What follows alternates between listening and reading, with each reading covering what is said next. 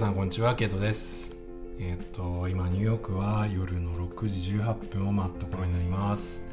木曜日なんですけども今日は雨が降っていてあの結構寒いですね。昨日がえっ、と歌詞で90度ぐらいなので30度超えしてたんですけども今日は一気に気温が下がってえっ、ともう本当に長袖じゃないと外歩けないぐらい寒かったです。でそれにプラスして、えーと、雨が降ってきたのでもういきなり秋が来たっていう感じでちょっと 心の準備も体の準備もできてなくて今日起きた時に結構なんか喉が痛くて本当にニューヨークって夜あの夜じゃなくて、えっと、冬の乾燥がすごいんですね。なのでもうちょっとこれからもう乾燥に気をつけていかなきゃいけないなとちょっと朝思いました。で、えっと、前回の録音から結構時間が経っちゃっていてっていうのもまあ日本に帰っていたりあとはまたちょっと新学期が始まったりっていうこともあってちょっとあのバタバタしていたのでちょっと録音ポッドキャストの録音はできてなかったんですが今日はちょっともうさすがにやらんとと思い えっと録音しています。皆さん元気ですか？自分はですねあの元気です言いたいところなんですけどちょっと体調を崩してましてあの日本にいた時はあの全然大丈夫だったんですけどアメリカに来てからなんかちょっと体調が悪くてあのちょっと体がだるいというかでなんか頭もぼやっとしていて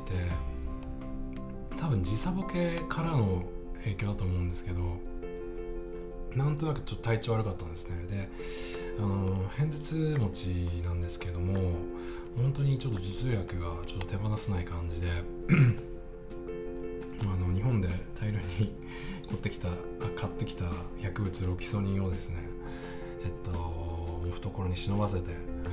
もう出かける時はそれがないとちょっと不安で出かけられないぐらいちょっとこう頭が痛くなりやすいのでなのでちょっと最近体調悪かったです。そういうこともあって、まあ、Twitter のつぶやきぐらいは、まあ、あの指でポチポチやってればできるので、まあ、何かしら英語の情報とかニューヨークの情報とかなんかつぶやければいいなと思って更新をしてたんですけどちょっとポッドキャストのところまでちょっと記録が回ってこなくて。で今日やっとなんかちょっと録音してみようかなっていう気分になったのであの久しぶりに録音しているところです。やっぱり話すって結構体力というか記録使えますよね。なんかしかもこうやって一人で喋ってるわけなんで誰かがいてそれに反応するとかではなくて常に自分で何かを考えて話していかないといけないのでなんかこうやっぱり自分のテンションというか自分の中にパワーがないと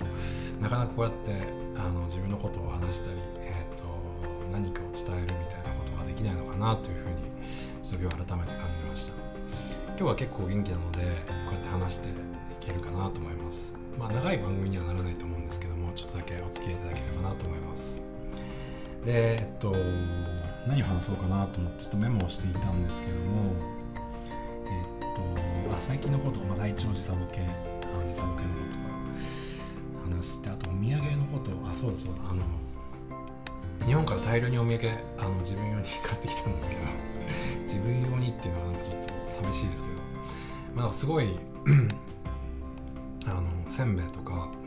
あの黒蜜きなこ棒っていうんですかね。なんかあの黒蜜が 染みているきなこの棒みたいなのがあるんですけど知ってますかね？めちゃくちゃうまいんですよ。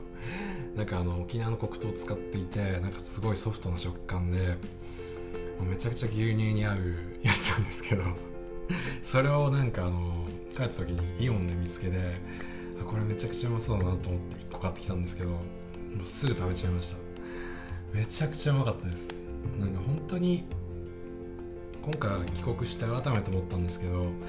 日本のスーパーってすごいなと思いました。もう本当にその季節季節ごとに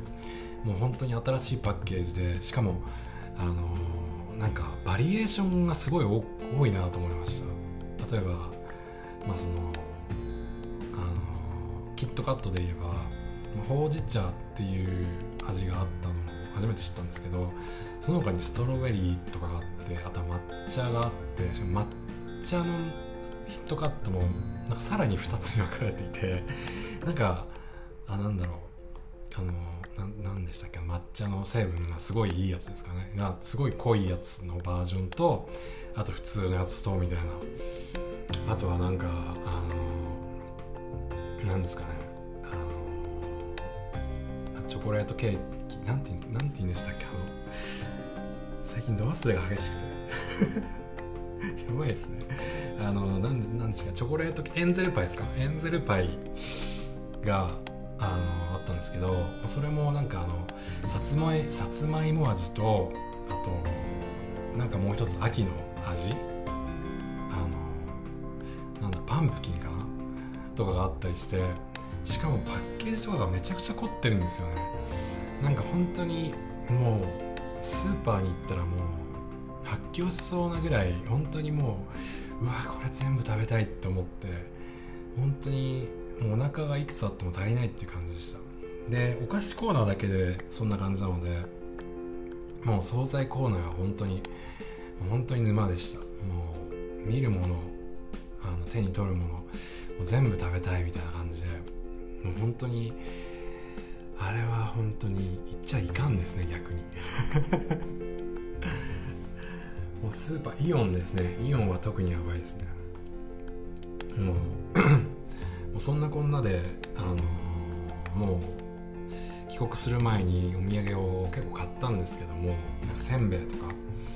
意外に、あのー、せんべいってこっちで売ってるんですけどすごい高いんですよ。あの歌舞伎揚げとかすごい好きなんですけど日本だとまあ大きい袋が1つ198円とか高くて200いくらだと思うんですけど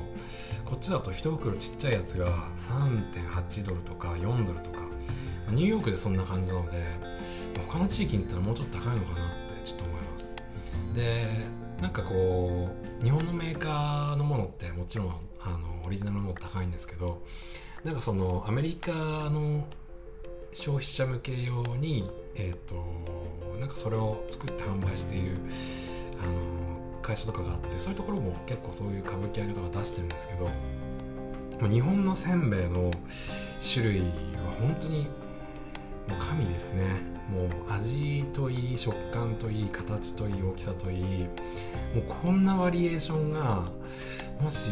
ニューヨークにあったらもうすごいもうすごいことになるだろうなって本当に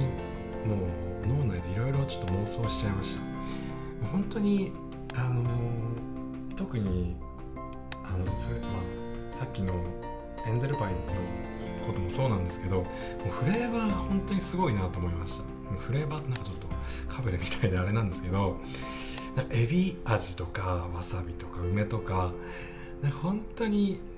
日本人の心をくすぐるみたいなこうくすぐり続けるみたいなことをずっとやってるやり続けてる日本のメーカーって本当にまあ当たり前だと思うんですけど なんか改めて日本に帰ってなんかそれをこう目にした時にやっぱりすごいなっていうふうに思いました。あのアメリカももちろんその季節季節ごとにいろんなこうフレーバーだったり種類っていうのはあの出ているんですけど、まあ、特に今の時期ハロウィンとか、まあ、そういう時期ってあることはあるんですけど、まあ、オレオとかそういうのがあるんですけど本当に日本とアメリカは比じゃないですね。もう本当にもうどれだけ種類を用意すればいいんだっていうぐらいもう日本は種類があってでアメリカはもう本当に あの、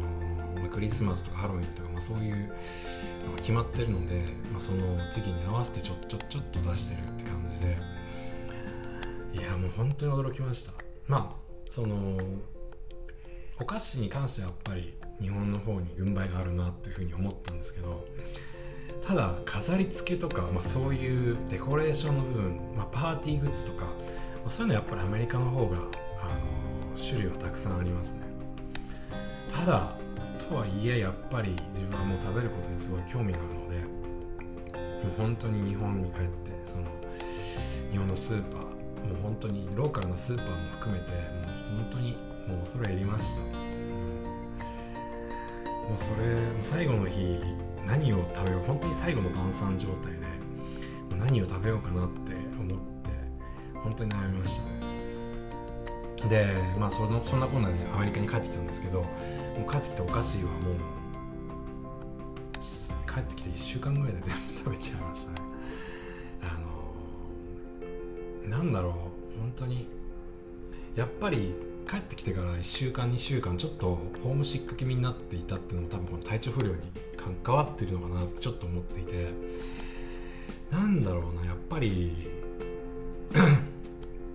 日本人としてずっと日本の中で育ってきたのでやっぱ食べ物とかそういう基本的な部分っていうのはなんかいくらアメリカで、まあ、自分は2年ぐらい住んでいるとはいえ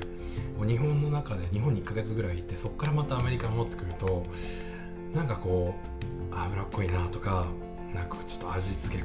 味がなんかもう本当になんか強いだけで美味しくないなとかっていう風に感じてしまってなんか本当に無性に日本食が恋しくなったこの12週間ちょっとそれをずっと感じてました。なので多分それもあってちょっと体調が悪かったのかなっていう感じでまあちょっとずつまたアメリカの方に順応していかなければいけないなっていうのを感じています、まあ、これから寒くなってくるっていうこともあってまあちゃんと食べないとやっぱりちょっと体力とかそういうところも落ちてくるのでなんか アスリートみたいな会話しちゃいましたけどいや本当にあの健康第一が一番海外生活では大事だなと思います。でえー、っらい喋ってるのかな結構喋ってると思います。あんまり長く喋ってもなんか聞き飽きちゃうと思うので今日もうちょっとコミコンとかちょっと今日つぶやいたニューヨークのコミコンコミックコンとかあとは10月の末にあるハロウィンパレードとかそういうのもちょっと話してみたいなと思ったんですけども、まあ、ちょっと今日はこのぐらいの短さでまあ今日はというか今回ですね。はこのぐらいの短さでやめてみようかなと思います。もしもう少し聞きたいとかもうちょっと長いもうちょっと長い話しても聞けるよとかっていう声があったらもうちょっと長く続けてみたいなと思うんですけどもいかんせんあの本当になんかそういう何て言うんですかねグイグイな感じのことがなかなかできない人間なので あのそういう声があればそれにお答えしたいなというふうには思うんですけどなんか自分から聞けよほらみたいな感じで やっていくことがどうしてもできないのでもしそういう長い番組でもいいよっていうことが感じてもらえたらなんか返信とかコメントいただけるとすごく嬉しいなと思います。で ちょっと体調不良っていうのもあってあのあんまり英語話しなかったんですけど今日ちょっとこう英語話す機会がまだたまたまちょっと今日今日授業があったんですけどちょっと自分ギャラリーの あのギャラリーに行くっていうその授業ではあるんですけどあの授業あの人に会わないっていうクラスだったなんじゃそりゃって感じですけど、まあ、その自分一人で調べるっていう授業だったんですけどなんかその中でちょっと今日人と話す機会があったんですけどやっぱ英語をしばらく話さないと本当にいくらアメリカにいようがどこにいようが本当に話せなくなりますね。なんか すいません尺が出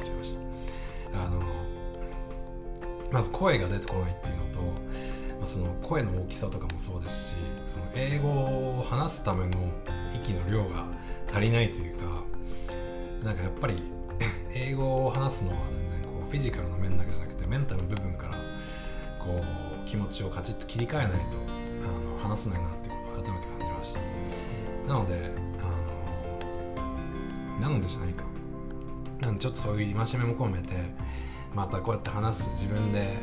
自分のことを話すとか話す訓練をしていこうかなと思います。なんか最近ちょっとツイートでツイッターで見たんですけど何でしたっけ？あのなんか日本語の 日本語で話す内容がまとまってないと英語を話せませんみたいなことをつぶやいてる人がいて本当にその通りだなと思いました。あの英語話せないって結構英語が出てこないという人がいるんですけど英語じゃなくて日本語がそもそも何言いたいか分かんないみたいな場合が結構多いので自分も本当にそういうことが多かったのでなんかこう日本語まあ日本語の元になる思考のこうモヤモヤした部分がはっきりしないともちろん英語も話せないのでもう英語を話すっていうことの前にちょ自分の考えを整理して英語を話すっていうことを訓練するといいんじゃないかなと自分の体験からも思ってます。なんか終わる終わると言いながらまたこうやってダラダラ話しちゃいましたけども、まあ、この辺でまたちょっと終わりたいなと思います。ではまたあのではまたすぐお会いできると思います。ちょっといろいろ話したいことがたくさんあるので。ではさよなら。またね